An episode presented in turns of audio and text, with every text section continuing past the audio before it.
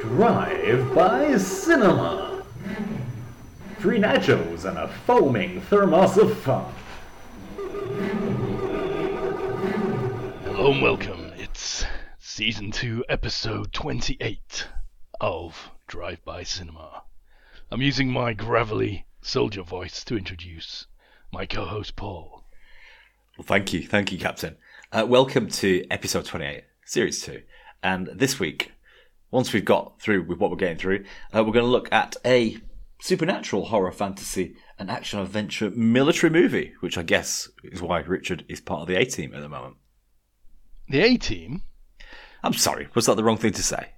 It's just, you know, I'm playing the moody major, aren't I? Who, who Ah. bowls out the scientist guy. Yeah. Uh, can I say you were maybe playing the intent and not the emotion there? I don't think he was playing much emotion either, was he? Let's face it. But this is discussing this week's film. Really, what we should be doing at the moment is raking over the ashes of Talking old about all the mistakes we made, yeah. yeah. Yes. Sifting through our own turds. I think last week we looked at The Door into Summer, didn't we? Oh yes. I right in thinking that?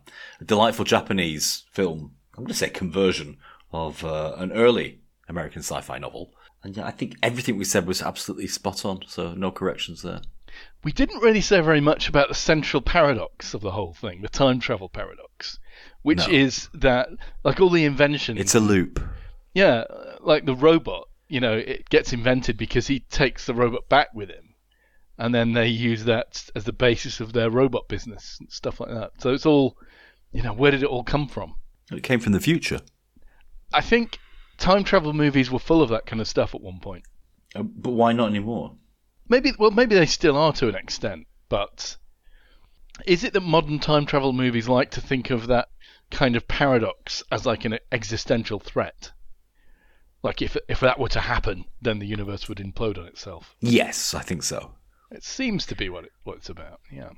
I mean, uh, certainly that. I think what McFly points us out very, very cogently, doesn't he, with the disappearing photograph, the etch a sketch photograph. That's a terrible example, though. Yeah. I mean, that's it's so nonsensical, isn't it? Yeah, I mean, here it's the idea it's a loop. So, so what? I mean, the only problem I have with it is he's not in a loop. He's there at, at, as two people at the same time, kind of thing. Yeah, you said that several times during the uh, recording, and I, I assume what you mean is you think that if you go back in time, you wind up in your old body, like looking through the old eyes. No, no, I think you, like, like imagine it's a loop. You come back on the loop, Yes. and you can rerun that time frame, but it's a different experience. But you wouldn't really expect to see yourself, would you, if that's the case? yeah, no, but you're assuming that you go back and you find yourself like right where you would have been at the start. Well, that's what the film does. No, Yeah. that's not. The film doesn't Kinda. assume that at all. No. What the fuck does it assume then? Well, I think there's a good argument to be made that that kind of time travel seems to break conservation of mass and energy, but maybe it doesn't. Well, I mean, it, it, they they specific, they specifically say this isn't parallel universes, don't they? Yes. In parallel universes, no problem because they're parallel universes. Yes. But then, why would you have a mirror into the other one and see it? You wouldn't, would you? So it's definitely not parallel universes happening here, no. and it's definitely not roller coaster loops because he sees himself. So what is it? I, do, I don't follow that logic, Paul. Why wouldn't you see yourself? Just because he didn't see himself the first time through, as it were. He was unconscious. He didn't know. He didn't know he was watching himself. The, the idea is that everything we saw happen must have happened because, unbeknownst to him and us, the viewers, a second him was there doing things behind the scenes. Yeah, That's the conceit, isn't it, really? that is the conceit. Yeah. And we're supposed to accept that, Uh, and of course, within the movie itself, eh, the movie's the movie's terms of reference, you know, I can accept that. But I just, I mean, if you to pick all the ways that time travel could happen, I just don't see that as being the most likely. Huh. It's a, it's a rather specious, it's a rather specious choice of how time travel time travel would happen, isn't it? Really? I don't know that it's it's certainly less specious than Back to the Future. Let's just say it. Yeah. But Back to the Future is just built on a premise of making getting with your mum jokes, isn't it? Yes. Yeah. So Well, they share that in common, don't they? They share incest in Oh, common. they share incest, yeah. yeah. Hey, Paul. Speaking of crazy thing, have you seen? Do you know what the back rooms are? No. So, it's a kind of creepy pasta, I suppose. It's a made-up thing, right? And it's to do with liminal spaces, so you might be interested in it. It's the Hmm. creepy idea that there exists a sort of dimension, a parallel world or something, of back rooms that you can find yourself in. Back rooms. I suppose the idea is that if you would get there by no clipping, which is a gaming term where you move through the walls of a 3D Yeah. you know, shooter game. But in back rooms, you wind up in this quasi infinite, stretching out kind of series of sort of nearly featureless rooms, the kind of things that you would find, you know, behind the function rooms of a hotel or something. Yeah. The the horror of it is that they just seem to go on and on forever, and there's you know there's no way out. Or there are things that seem to be ways out, but just lead back and loop around. And this is supposed to be in real life or in games or in. it exists in that kind of shared fictional space that rather like the SCP Foundation, which I've banged on about before. This is kind of like a the latest idea of, of that kind of shared fiction. You know, everyone keeps up the kayfabe of this being kind of quasi real, uh, and there's a there are forums. I, I'm gonna guess it starts on 4chan, but it's currently on Reddit, I suppose. But you can go on and you post a picture of a liminal space and either tell people or they will tell you what level of the back rooms it is. Apparently, there are many Wow. different. And what's the website we're going to do this? Well, I think the best introduction to the back rooms would actually be YouTube videos. So, Titled Back Rooms. well, I can give you a link directly. Oh, I've got to the bit where he's making it back out again. Oh! There's a large alien being. Uh-huh. Okay. Are you disturbed, Paul? It scared you? No, I'm not. I mean, it's, it's an interesting little movie, but. Well, he's done several of them. Kane Parsons, he appears to be called. Although, that sounds a little bit like a made up name, but maybe it isn't. He's very talented, though. So- as far as I can tell, I think it must all be done in uh, with computer game engine. I- I'm going to guess. I mean, it feeds into those kind of thoughts that, you know, when you first fly an aeroplane, you think, well, maybe they're not flying straight. Maybe they're flying at 0.5 degrees. And we're just coming back, and Australia's just a painted backdrop in London. But then, of course, about three or four years ago, people that don't get jabs started believing this is actually true rather than a thought experiment in your own mind. Yeah. So it kind of feeds into all those things, doesn't it? And the, what's the other idea? That North Korea is like that. It's like, you know, very advanced office space. and all, all you know, all the poverty guards is just, uh, and the border guards is just a proxy to hide the fact that it's like the control center of the American military kind of thing, you know. It's those kind of ideas which are nice as sort of uh, is the moon made of green cheese ideas, but the problem is that these days people have a tendency to really believe them rather than look at them as an alternative proposition that helps us to balance out our understanding of what reality is. People who don't get jabs. Maybe that's the connection, Paul. Ah, they're still safe. Their brains are still working. you see. That's not the way I was planning to go there. No, no, no, I know it isn't. But, but it's how they might be thinking, Richard. Okay, stop. Music time.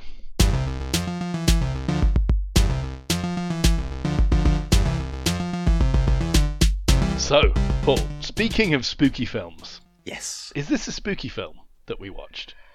I think it would have been if it ever slowed down for a second, which it didn't do. Breathless, yes. This is Spectral 2016. Last week you were saying that it was slated for a cinema release, but that got By of- Universal, yes, it had a huge budget for 70 million, which I guess is big, or big-ish, yeah. But it never made it to cinema, for whatever reason, and was released, well, Netflix picked it up and said, hey, you know, uh, during 2000, what, 2016, 17, Netflix were expanding at a rapid pace, weren't they? And, and they said, hey, you know, we want this for our own. And it was, uh, it was one of the first big Netflix full movie releases, full budget full movie releases, I think. directed by Nic Mathieu, who About whom I know little. Yeah, I have to say I can't pick up any other notable works in his Argo, if that's the right word. He wrote some of it also. Yeah, he was also the He wrote the screenplay and he wrote half of the story, presumably. Now, I thought when picking this that this might be kind of like a Ghostbusters, that they're going to be going out there shooting ghosts, like the Ghostbusters do. But that's definitely not what this is. Wow. In fact, it's not supernatural at all. I don't think they even ever mention the idea or the concept of them being ghosts. That doesn't even come into it once. It's advanced natural. Yeah. It's all science. It's weapon research gone awry or gone gone well, maybe you could argue. That's how it's all depicted. But at first, it appears to be paranormal or supernatural because of the phantasmagoric appearances of the baddies, yeah? Which we'll Sort get of, into, I guess. Sort of. They I mean, they don't make a big thing of it though.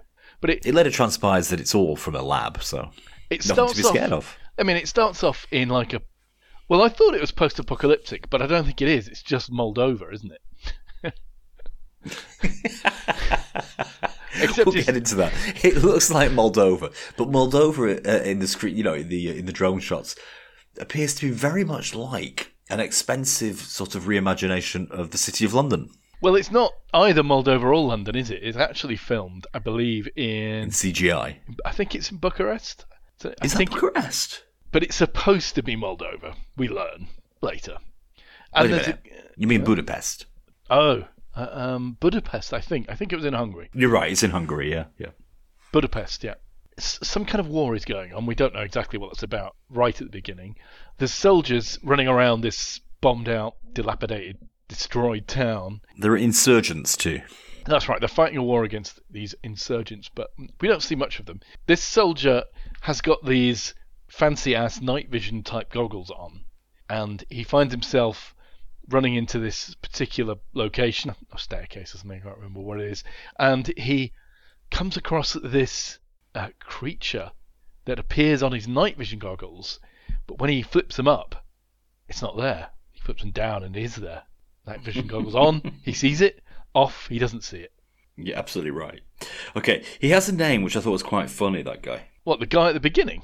Did he get a name? Yeah, the, He died. he does. He dies because Oh, that guy dies. Yeah, but the guy who dis- who survives. because what happens to these uh, soldiers is this creature that can only be seen on the night vision goggles runs through them like they're not there, and then they fall down dead. Now you, right. you talked about the budget. I just want to say one thing about choosing enemies that can't be seen and kill you just by running through you. Is it does potentially save a little bit of money on the whole effects budget. Which they decided not to save, yeah. They did decide not to save it in the end. But you know, like if you want enemies with guns shooting you, you've got to put a load of squibs on your stuntmen and actors. Squibs are the little explosive things with blood bags on them, and you put them under the clothes, and you know one of the stunt technicians off the camera presses a button and they explode, giving the impression you've been shot with a bullet. But they're quite dangerous. Better than being shot with an actual bullet by an A-list Hollywood star.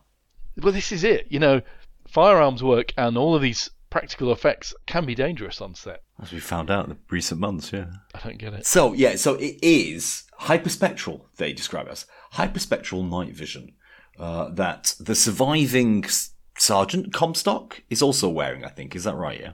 They all have them, don't they? They've been issued Yeah. these goggles. In any case, they're all dead, apart from pretty much Comstock, yeah, who's under a bathtub, which transpires becomes important later. That's later. And the guy who invented them is called Clyne, who's like a CIA researcher, is that right? he's not with the CIA. He's just some Oh. kind of.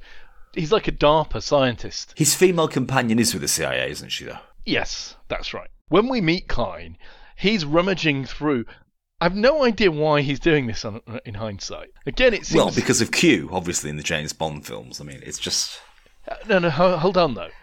When we first meet him, he's like rummaging around and he finds what I think he describes an old printer, like an inkjet printer. And he Yeah. pulls the cartridge out and he says he's looking for what I wrote down as tetrazine. But if you That's look right, up, yeah. if you look it up, I think he means tartrazine, which is the yellow ink in Ah. printers. And he's using that to f- explode water. But why is he? Is this post-apocalyptic? I mean, why are they rummaging around for reagents in old printers in Ah, factories? It's been banned for whatever reason. Okay. And why is there like a bombed out factory? Because it's post apocalyptic, obviously. I thought the battlefield was just a war in Moldova. It's not like everywhere is bombed out, is it? Or have I missed? Oh, I don't know about that. He's because he's somewhere at home, right? They put him on a plane and send him. Yeah, he's in the States somewhere, and he's using out of date uh, ink cartridges in colour yellow to explode water from a distance. Yeah, that's right. He's using a laser beam That's his new invention. to fr- flash freeze or boil enemy water supply. That's what he's talking about doing. He zaps some water and it like explodes, doesn't it? Anyway, then his superior comes in and he's like, I don't want to do this. I came to make defensive weapons. This is a weapon of attack and war. And his boss says, Yeah, you're right, but, you know, whatever. Like, attack is the best form of defense. I actually think he says that corny line. And, like, Clyne is like, Won over. It doesn't really put up much of a fight. He's like, Oh, all right, okay, yeah, fair point. Yeah, I'll carry on making this stuff. And I was struck at this point by, like, the Cuban embassy syndrome, which has been in the news recently again. Yes, you keep mentioning this, and they debunked it, Paul. Perhaps you better explain what it is. the Cuban sim- the Cuban embassy syndrome, okay, presents itself with embassy staff suddenly and dip- diplomatic staff suddenly experiencing extreme fatigue, extreme confusion, inability to concentrate on anything, including their work. Just reports of debilitating tinnitus and strangely the sound of marbles dropping on the floor in the room next door. Hmm. Among other things. The conspiracy theory is that a foreign power with malicious intent is sending beams of some directed energy thing into the embassy buildings to make people sick. now, where could they have got that idea from? Where, where could they have got Only from cars, too. what? Yeah, he fires ray guns at the explosive petrol engines, doesn't he? And you know, as they come around the corner. Or is it Cars Three? I can't remember. Cars Two, I think it is. Is this credible, Paul? I don't think so. They're going to all this trouble, and it would presumably take quite a lot of energy to deliver it at a, you know at a distance through a building, through a wall, to the hapless occupants to make them a bit you know a bit sick, make them feel a bit dicky. Well, anyway, it's really had it its head about three or four weeks ago, and again, they're suggesting they're looking into the fact that it, you know, it could be Yeah. bad actors. And I heard or read a report somewhere that they'd looked into it and found no evidence that there was anything malicious going on. Uh, I'm sorry. I, I, I, I'm not here to account for the intelligence or otherwise of you know the U.S. government and its uh, and its it's uh, probably- research operatives. It's but- probably jet lag, isn't it? You know, these embassy staff, probably a lot of them are just sent there to do a relatively short stint in the, Yeah. in the embassy as part of their upwardly mobile career in the, you know, the, the foreign office, whatever the equivalent, in the State Department or whatever it is in the US. They go to a new place. They've never been out of the US before. Probably it's different climate, different food. They're jet lagged. No wonder they get fatigued and you know feel a bit dicky. It's culture shock. That's what they get. It's Americans having culture shock.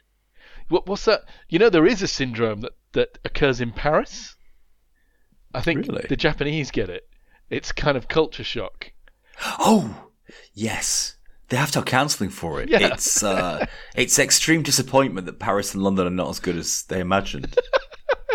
It's because the, the Parisians are so rude to them in restaurants. It's also London as well. Is it London as well? Wow. Well, As it's well, completely yeah. understandable.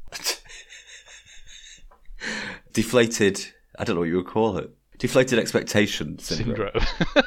Parisian deflated expectation syndrome. You know, the the, the sidewalks are just covered in dog muck. You know?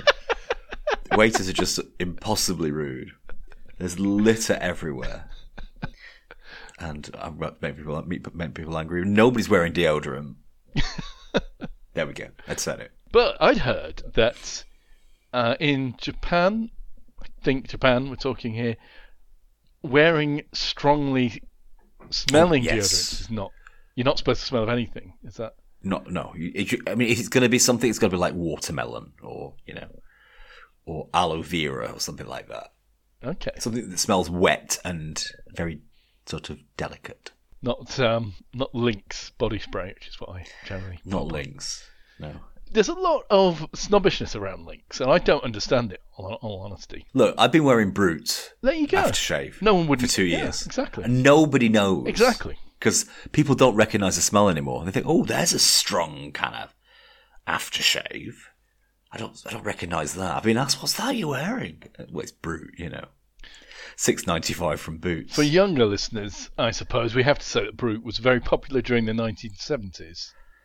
Not as popular as Old Spice. Oh yeah, true. But Old Spice has retained its uh, its market.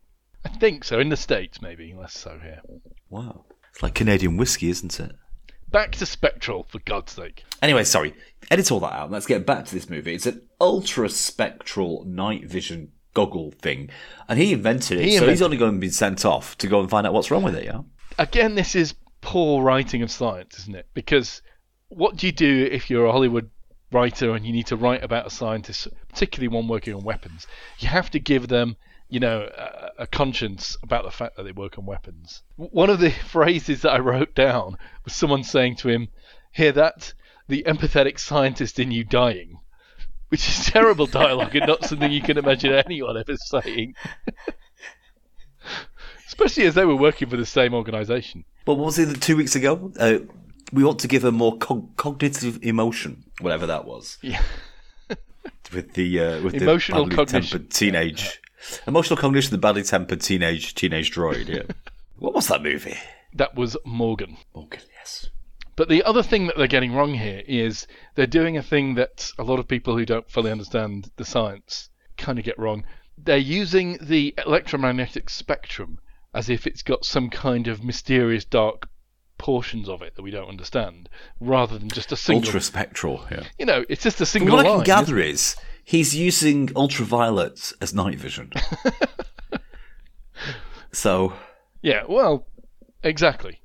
It's brave try, but It's not difficult to understand. It's a single line of frequencies, a narrow band of which we can see, and everything beyond that is not visible, is either radio waves or ultraviolet and radiation. And that's it, really. There's no weird corner of it where phantoms exist. but there you go. You gotta you gotta write the scary room in the haunted house, don't you? Now he flies off to Moldova or Moldovia or wherever it is to find out what on earth's gone wrong with the glitches in his goggles. Ah, yeah. and the general, that point- the general tells him Oh. that the insurgents are based in the north on the border to Russia, which is So strange careful. because Moldova doesn't, Doesn't border, border Russia, in the north. It borders Unless, of course, Ukraine. Oh, that's prophetic, isn't it? With 2016, it is. Although- We've done a loop in time travel here. they had, I think, in 2016 they had. They'd had their hands smacked, yeah. well, they'd invaded Crimea, hadn't they? Russia. they, they'd had their hands slapped uh, in the day when we could slap their hands. But we can't really do that anymore, can we? Yes. So, at time of recording at the moment, Russia is on the very border of Ukraine, about to possibly invade. Or just tinkering with stock markets and making a fortune.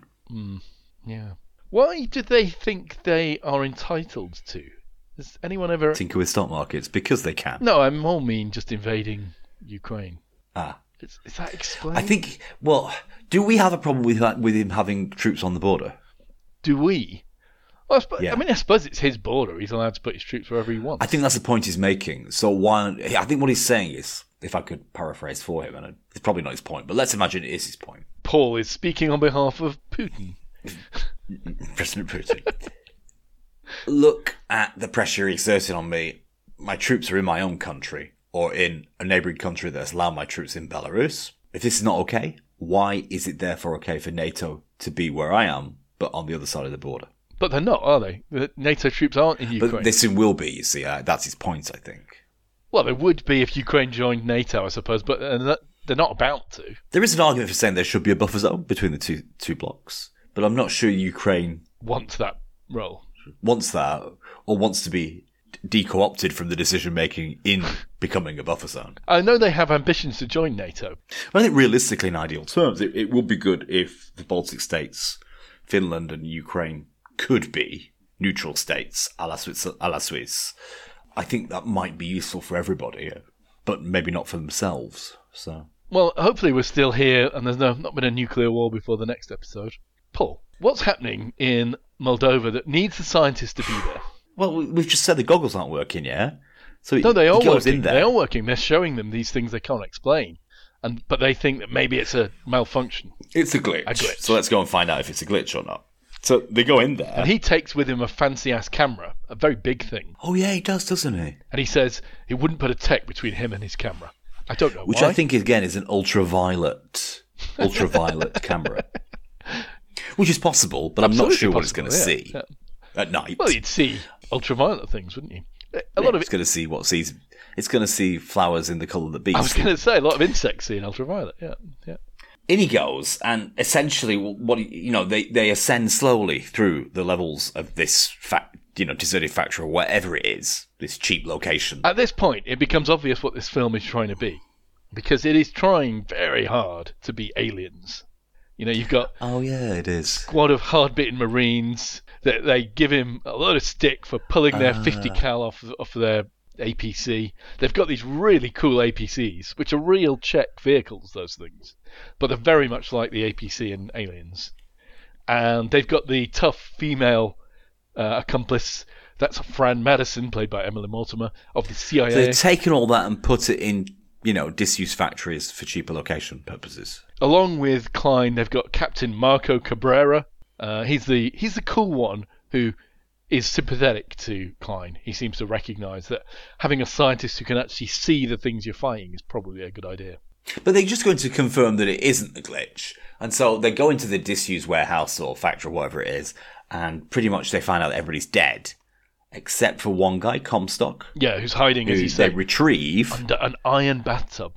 Important. He's under an iron bathtub. Important. And they retrieve him and get back out to the armored vehicles, kind of. Is that is that a, a fairly accurate That's right. Yeah. summation of it? And while they're while they're extracting from the building, they all get attacked by these things.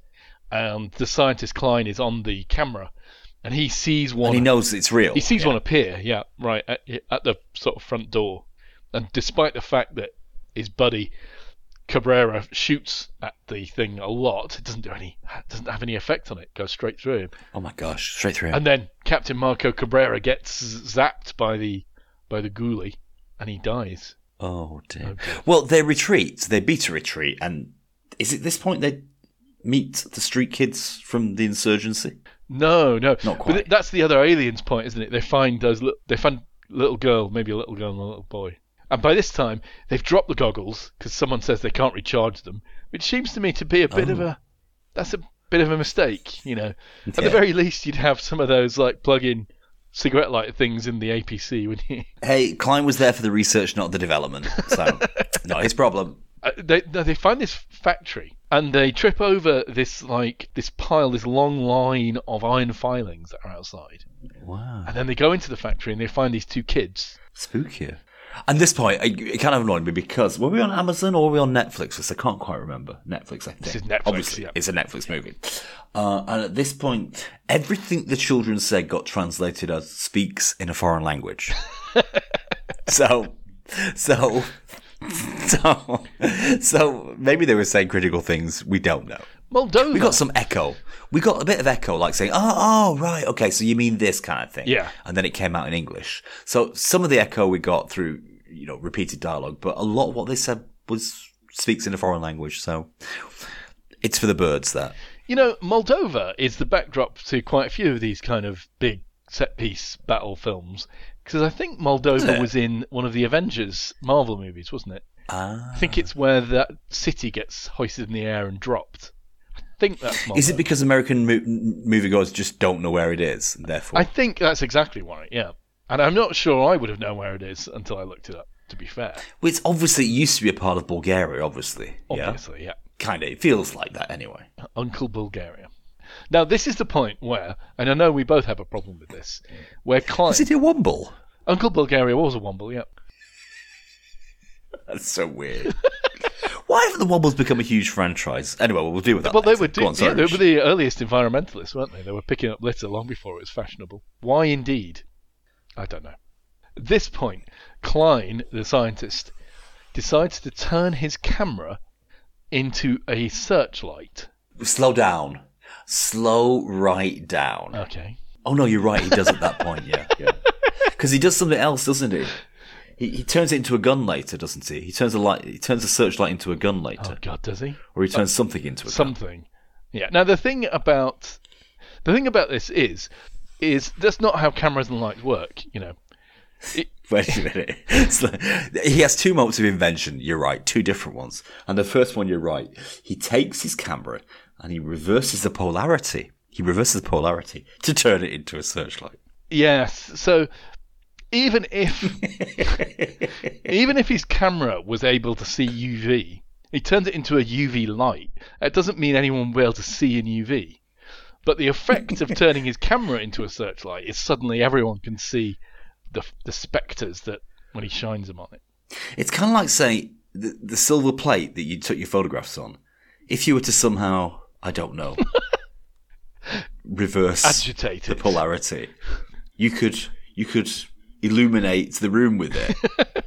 it's just deeply strange, isn't it? To suggest. It's a writer's idea of what science and technology might might be. it's sympathetic I mean, the polarity. isn't it? Yeah. You know what what a measurement is in a gauge or an instrument is is it triggers some sort of reaction or effect, doesn't it? And the triggering the triggering stimulus has no necessary connection with the effect inside the apparatus that it triggers. Yeah, that's right. So even if you reverse what's going on in the apparatus, it's not going to send the light or the, tr- the triggering stimulus Back. backwards, is it? It doesn't make sense. And even if it did, it wouldn't ine- it wouldn't make the soldiers' retinas pick up UV light. that is deeply weird. Well, they've just cancelled the camera, haven't they? So they won't be able to see the UV. Yeah, exactly, exactly. And and the idea is that everyone see it. The whole point of doing this, I think, is rather than using the camera, you can just shine it and everyone sees them. Okay. And it's it's a it's you know it it's for the film, isn't it? That's the Yeah, okay. And they start shining it on these uh, on these what whatnots on these as we now see them phantasmagoric kind of ghostly traily figures. And as they come to the iron filings, the uh, the the ring, the protective the protective pentagram ring of iron filings, they kind of they spark and they're obviously hurt by the iron filings. And then there's a brainwave, isn't Well, there? Well, listen, I have to say I kind of like this film for some of the things that it does. Ambitious. I, I do like what they've done with these bad guys because, as I say, they're not really supernatural, right? They're never really presented as supernatural. No one ever says they're ghosts. They're just trying to figure out what they are. You know, initially they think they're a glitch in the camera, and then obviously they start working out that they're really dangerous. But no one ever really. I mean, I think the maybe the kids talk about them being spirits or something, but the scientists and the marines are not really on board with that, and I quite like that. But this whole thing about iron and the iron filings, this is it's not just iron. The bathtub was made out of ceramics. oh, was it ceramic? The bathtub. That's why Comstock Comstock survived. Well, they- well for a short time They anyway. said something weird about that. They said they can't pass through. Cer- he said that's what gave him. Can't pass through iron or ceramic. He said it can't pass through ceramic, and he said because they're man-made. For some reason, for some reason that that proved to him. right. Do you know what? I went down uh, when I just moved house. I thought, oh god, do you know, I'll have a new bathroom, and I went down to look at the tiles. Right? Uh, Were they ceramic? And, well, they had that new stuff which looks like stone but isn't stone. Faux It's stone. really expensive. It's like fifty. It's fifty pound a square meter, but it's actually just ceramics. Right. but it really looks like stone. It's incredible. You'd think it was slate or marble or whatever it is. But that's very man made. But, I mean, ceramics, they're just heated clay. Am I right thinking that? Yeah. Anyway, it triggers his intense moment of insight, which is, oh my gosh, Einstein Bose condensate. Bose Einstein condensate. It's usually called. Oh, I'm sorry. Bose Einstein condensate. You have to tell me about that, Rich. Oh right, I thought you were going to tell plasma, us what yeah? Bose. No, it's not plasma. It's not plasma. Oh, Plasma is the fourth state of matter. it's highly ionized. Discussed stuff. plasma. No, it's not highly ionized. No. What is it then? Okay. So a Bose-Einstein condensate is an exotic fifth state of matter, and it exists only at the very, very cold. So it's the opposite end of the spectrum. No, I shouldn't use that word. Not for Moldovan scientists, it doesn't. The opposite end of the heat scale to plasma. So a Bose-Einstein condensate is what happens when you take a material whose atoms or molecules even behave like bosons. Now bosons are now this gets very complicated. Bosons are a particular kind of subatomic particle who, which have a particular behavior which broadly speaking means Are we saying it's so cold that neutron, proton, electron singularities are collapsing? No, it's not that cold. No, Perhaps. I don't think so. But okay, Paul, why don't we first explain why there is such a thing as absolute zero temperature? Well, things stop moving, Exactly. don't they? Temperature measures movement, jiggling around, usually wobbling around. doesn't kill the temperature, just like bacteria. Once you take it out of the freezer, it will come alive again. Well, exactly. You can't reach, you cannot, you cannot reach absolute zero because that would mean the thing you were d- describing wasn't moving at all. There was no energy in it. And did not exist, yeah. I suppose in theory it could exist in that state, but you'd never know because as soon as you tried to test it, you'd obviously have to put energy into it, right? Interaction, yeah. The gauge, the measurement is an If you put a thermometer into it, the thermometer is bound to be warmer than it because it's colder than Mm. anything else. So, and if you touched it, you'd make it move. But fundamentally, I mean, there can be no measurement without interaction. Exactly, exactly. So it's impossible, even in principle, to reach zero, and practically it's impossible anyway because heat always moves from the hotter to the colder, except for negative temperatures, which we won't go into. Um, But in any sense, uh, not on a fundamental sense, if it has no energy, it has no mass, it doesn't exist. yeah, that's philosophical. I like it. Here's the thing: a Bose-Einstein con- condensate exists only a few hundred nano Kelvin above absolute zero. And is it highly propitious? Does it exhibit characteristics that we'd be interested in? it exhibits weird characteristics, and I, I use that term because all the science descriptions call it weird, but it's not really weird in the way that you or I would think of as weird, or that your average spectral viewer would think of as weird. It's just weird in the way the material behaves in terms of its properties. Tell us more. Well, I'm glad somebody's done their homework for this podcast. So a boson, unlike a fermion, does not it does not obey the fer- the Pauli exclusion principle. The Pauli ah. exclusion principle is what electrons obey, and it means it causes all chemistry to occur because two electrons can't share the, share the same energy level, but bosons can. And so, if you cool material made of bosons, which I I think basically means has to have a certain number of electrons so that doesn't have a spare electron. I think that's basically what we're talking about. Has a, and presumably there's something similar with the protons. You need, I think, integer spin. But anyway, Oh God, it's all coming back to me. Please don't don't bring these nightmares back to me. I wish I'd never studied all but this. they can they can share the same energy level. So if you cool them all down low enough to these very very low temperatures, so close to absolute zero, then they all end up in the same energy state. And that has all kinds of consequences. Usually, people talk about. I say all kinds of consequences. The thing is, you can only ever even hope to achieve this with a handful of atoms, right? So the samples we're talking about are tiny. They can't touch anything because it would immediately heat them up. So they're in a vacuum and they have to be kept in magnetic containment so they don't touch the sides of the vacuum chamber, etc. Wow. And they cool them down in a rather counterintuitive way. What they do is they take a laser and they they oh. fire the Oh. laser at the particles, and basically they're trying to use the momentum of the light of the laser, I think, to slow down the particles. So if you fire, I, suppose you fire them when it's moving towards you, and it would slow it down. I think that's the idea.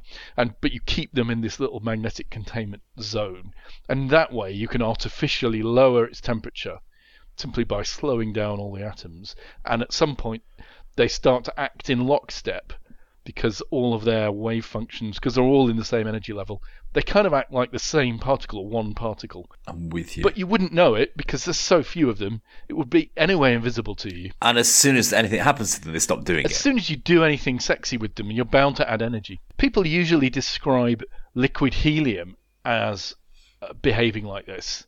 I see. Liquid helium is certainly superfluid. That is to say, if you put it in a beaker, it's got no viscosity at all. So Wow. capillary action, it crawls up the side of the container and uh, over Wow. the top, just by you know the surface tension and capillary and all that stuff. It just flows around objects. Uh, and if you set a vortex spinning in them, it can spin forever. It will never stop. A bit like um, superconductivity, I think, is another form of the same phenomena. But just in an electron sea. yeah. I don't think that those are Bose-Einstein condensates, but they're kind of equivalent. I think there's a lot of homology with that problem. with you. They're cute from a physics point of view, but they're not really practical, and I don't think you could 3D print human beings out of them. Well, let's slow down a second there. Somehow, the Moldovan government, perhaps, not the insurgents, obviously, have they've got one hell of a research lab, and somehow they, they they're pushed towards that. I don't know how they get there. Yeah. How do they find where it is? Oh, wait a minute. There's an insight. But anyway, I'll get to that in a second. So somehow, it, later in the movie, we see the research lab that this has all been done in. And like, from the aerial footage from the drones, I mean, Moldova looks like Yemen, but done with classical music. Yeah. It's like a, a war zone, but with some broken classical architecture. And, and yet, th- like, they're saying, oh, but of course the Moldovan government have been plowing huge amounts of money into their special research on this stuff. And it just doesn't quite square all this. But Well, moreover, we why are they researching this?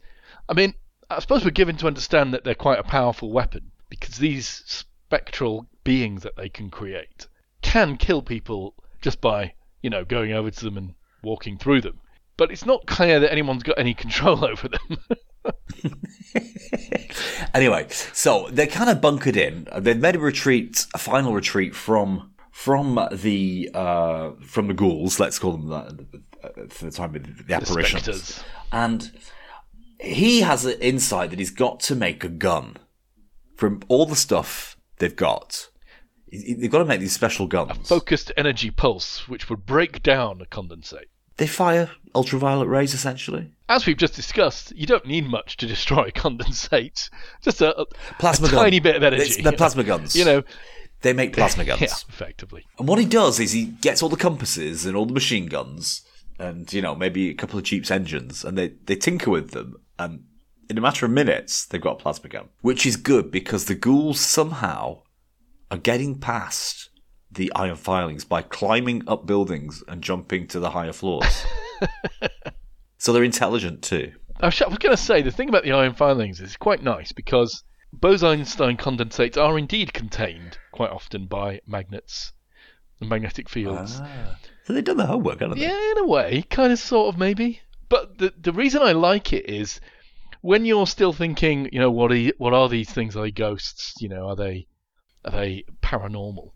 You know, there is also this thing about demons. I think being repelled by cold iron, as it's described, Ah, which I think is just the I know nothing of this. it's yeah, it's like you know, the old, you know, in the same way that werewolves don't like silver. The term cold iron is sometimes used in folklore as a repellent or, uh, uh, you know, the nemesis of demons. Or the thing is, I think cold iron is just the old word for iron. Um, Now, as the ghouls are fast encroaching on the on their you know on their little retreat, they're kind of shaking one of the kids and saying, "Come on, you know, how did your dad know about iron filings?" And from that and ceramics.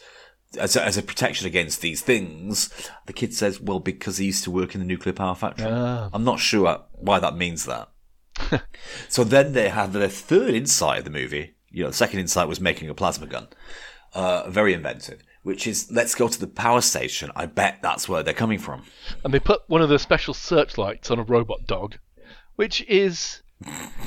No, that's a nice touch again, isn't it? Because they really do have those robot military dogs, Boston Dynamics. Boston, Yeah, yeah. Boston Robotics, yeah. I quite like that.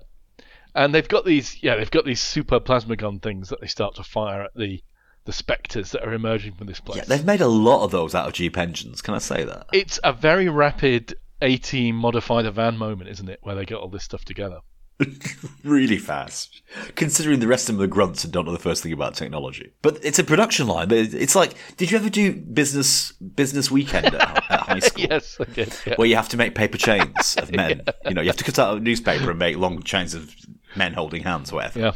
And you get a little production line going. You think you're really good. You can be the Well, you quickly sort your Alan team Sugar. into the people who'll be doing the work and the people who'll be telling them what to do, don't you? That's how it works. My team did really well because we made diabetic chocolate and cut down on the cost of sugar. kind of a cheat, really, if you think about it. Well, like huge diabetic market. Yes, we we didn't deal with markets actually. We just dealt with the production. I side. see. Yeah, yeah, that's somebody else's problem. So they hoof it off whilst being chased, I guess, by. Well, they, they keep they keep the ghouls at bay and they get This to the is no, no. station. They get the soldiers to do like um, a sort of diversionary attack, while Clyne and the CIA right. agent Fran, they go hoof it off to the. they, they go to the station. lab, don't they? And they find that what they're doing, Oh my gosh. what they're doing is they're X-raying people at a. I wanted to say this, Oh, but please do. they're X-raying dead cadavers. Are they dead? or half alive Oh, people? half alive, yeah. Yeah. They're X-raying them on the molecular level. Which apparently destroys them, doesn't it? well, it's an X-ray. And it, it leaves just their nervous system alive. So there's a brain and just some nerves. But it takes a photo of them. It takes an X-ray, and with that 3D X-ray uh, image, they can rebuild these people. But with Bose-Einstein condensate, Bose-Einstein condensate. which is now like magic fairy I'm, dust. I'm just thinking, like, X-rays do not give you that kind of image on a molecular level. No. If X-rays are bouncing through molecules, they're going to be diffracted on a huge level. Yes. Uh, how do you 3D print those? I don't know. They do. They're little like matrix-like vats being printed. And then they get kept in all these cells all around the walls somehow. Not not really explain why. For what reason we don't know. Well, to become a future weapon, a war weapon, a weapon of war. Oh, but ga- they're in vats, glass vats. I wonder if those vats are going to be shot by machine gun fire at some point or something like that. So they have to work out how to shut this place down. Fortunately, Fran knows some. There's a big lever. She, well, there is a big lever, but she has to go and read the instructions, doesn't she? And she says, half of these words I've never seen before. Which raises the question of what about the other half, you know? Presumably she has seen those ones. Try reading them, I don't know. There's a big lever. There's ghouls arriving through the window. They're firing at them and shooting and smashing the vats and letting who the other ghouls out. One of the uh, Oh, one of the soldiers what- gets what crushed by a robot dog, which is tragic. Oh. They try and pull the lever. It fails, falls to the ground, and then somehow he's looking jumps up he- again. before they destroy it though he's looking at all these nervous systems and brains in these tables Yeah. i think the idea is that they're still controlling the bose-einstein condensate bodies it's remote- one big kind of Borg. they're yeah. like drone operated by by brains in vats and she says to him ah. she says to him how do you know they can feel and he says i can't prove it i, I can't so maybe there are some things science can't answer I mean, in this film, there are a lot of things science can't answer. So the idea is the condensate is a continuum, yeah, so it can communicate as a No, I think they're just and Wi-Fi, aren't they? They're just Oh. yeah. What was all those traily, traily little bits behind the ghouls then? Oh yeah, maybe. Yeah, it's like a continuum, yeah, and if you break the C, if you part the C at any one point, you'll stop the communication. There we go, and of course, somehow he manages to pull the lever and Destroy them all. just as they're about to destroy the world, they're all vanish into dust, into thin air. Wow, end of. Brilliant. Loved it. Hmm. Do you know this film was every bit as breathless as our explanation has just been. There's not a moment where they're not blowing stuff up. Props. Even props to the FX. Really, really convincing, I thought. yeah, and as I say, they left it out. You know, if they dis- if they'd run out of money and they couldn't do the CGI, they could have just pretended all of the night vision goggles weren't working, couldn't they? And you wouldn't be able to see anything. And all the actors Again, I'll, I'll mention the, the seminal film Invisible Maniac. Did that. Low budget for movie. Classic, classic, cult classic. They had an invisible maniac that remained invisible for the entire movie. Well done. And that, that's it. When the actors were dying because they were being run through by a spectre, they- they could have just mimed dying, couldn't they? Like like the people in Dogville mimed opening and closing the doors. But I think for 70 million, they got s- they got really good value on their FX. Really, really well done. The only thing is, it's a little bit dull and gloomy, isn't it? It's a little bit brown. Can I say old fashioned? Hmm. Yes. It feels a bit like those movies Hunt for Red October. Well, it is old-fashioned. It's trying to be aliens. yeah. Of course, it's of course it's old-fashioned. No sequel. There was no Spectral 2. Look, there's nothing wrong with, by the way, trying to remake Aliens slightly updated. I think that's a noble ambition. I don't think it does a bad job. I don't mind it, but it's obviously it's not, s- you know, it's not a classic like Aliens was. I just got a paper thin feeling about it all. Yeah, fair enough. I agree. It feels like we're about to do scores, Paul. We are. Let's head on for scoring this fella. Hmm. How about acting? More than perfunctory. Definitely performative. I'm going to give it a six. Emily Mortimer as Fran, the CIA agent, the only actor I really know. Interesting, the director doesn't have a link on Wiki. So There's a whole load of did he look out on that? A seventy million dollar movie, and he's not anywhere to be found. Yeah, interesting. I don't know how that came about. There's a whole load of sort of millennial soldiers with beards, none of whom I could tell one from the other. I think you're not supposed to be able to tell the difference. Well, I guess that's the idea, isn't it? They're they all they all fungible. die. So Yeah. Except for the very gravelly major, who he was either a captain or a major. I think he was called both ranks during the film, and uh, and his mate Cabrero, that was the other guy who died very early. So I will give it also a. Hmm, I'll give it a six as well, actually, Paul. okay. Plot. Yeah. Okay. This is pretty ordinary, isn't it? But I did like some of the touches here. I liked the way it felt a little bit paranormal, and they even put in. Maybe I don't know whether that was conscious doing the iron thing, but it it, it felt like a nice nod to the folklore. So Folklore debunked. I'll give it a seven for the plot. Okay. Like I said, I, I think the plot was the paper thin element of this movie. I'm going to score it a five. It wasn't particularly a bad plot. Uh, it was a roller coaster ride, and it, it, it went along at a rollicking pace. The action was meaningful and necessary. I just thought twists and turns were rather mundane, and I don't think the horror of the situation, not the supernatural horror, but the horror of the situation was played up to the level it should have been. It didn't feel real or gritty. I mean, it felt yeah, you're right. there was quite a sheen to everything. It, I, there was no emotional depth there. I don't think. I'm being very generous. I know I'm being generous with it, but You liked it. I didn't fair. hate this mo- movie at all. No, No, no, I enjoyed it. we'll do science then. The science, I, yeah, I thought that everything was pretty much in place apart from the Einstein Bose condensate, and of course reversing polarities and stuff like that. And then it's whether you believe they can build a plasma gun in 15 minutes from from G. And whether they can turn I'm going to score it a turn a camera into a searchlight that everyone can see. Hmm? Yeah. Yeah. I'm going to score a seven. You're being science. generous now. I think you're being generous. Look, Well, I thought there were ideas. there there, are though, ideas. Look, has to be rewarded. fair enough. You know, he's obviously done a little bit of research into like low temperature physics stuff. Even that laser thing at the beginning, that actually does sound. That sounds a bit like negative temperature stuff, which I'm not going to explain now, but is although it's negative temperature, actually kind of really hot because it's a population inversion.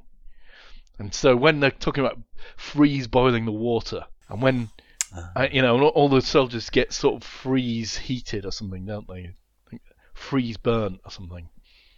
I think he's read, you know, a Scientific American article about low temperature physics, and he's put all the words in. It just doesn't make much sense, and I don't like the way he abuses the EM spectrum. Why on a budget of 70 million? And for that matter, we've, we've looked at movies with bigger budgets that haven't done it also. Why don't they just get one science advisor in there? Well, they, yeah, they don't want to crimp the style of the writer, do they? I guess it's got to be the way it's got to be. That's why I put it. Yeah. Look, look. If you're gonna have a war movie, it's helpful to everybody. I think that you have baddies that you can just shoot without any moral compunction. Yeah. If you're not gonna do a World War II movie because someone did Saving Private Ryan already, then you, you've got to invent some, you know, completely specious, like alien-y type thing that you, you can just shoot, and that's what they did, isn't it? takes a bit of contrivance to do that. And sometimes the science Richard. suffers. So I'm going to have to draw you on your science score six. because I feel Final score six. six. Okay. Finally, FX. Oh yeah. And action.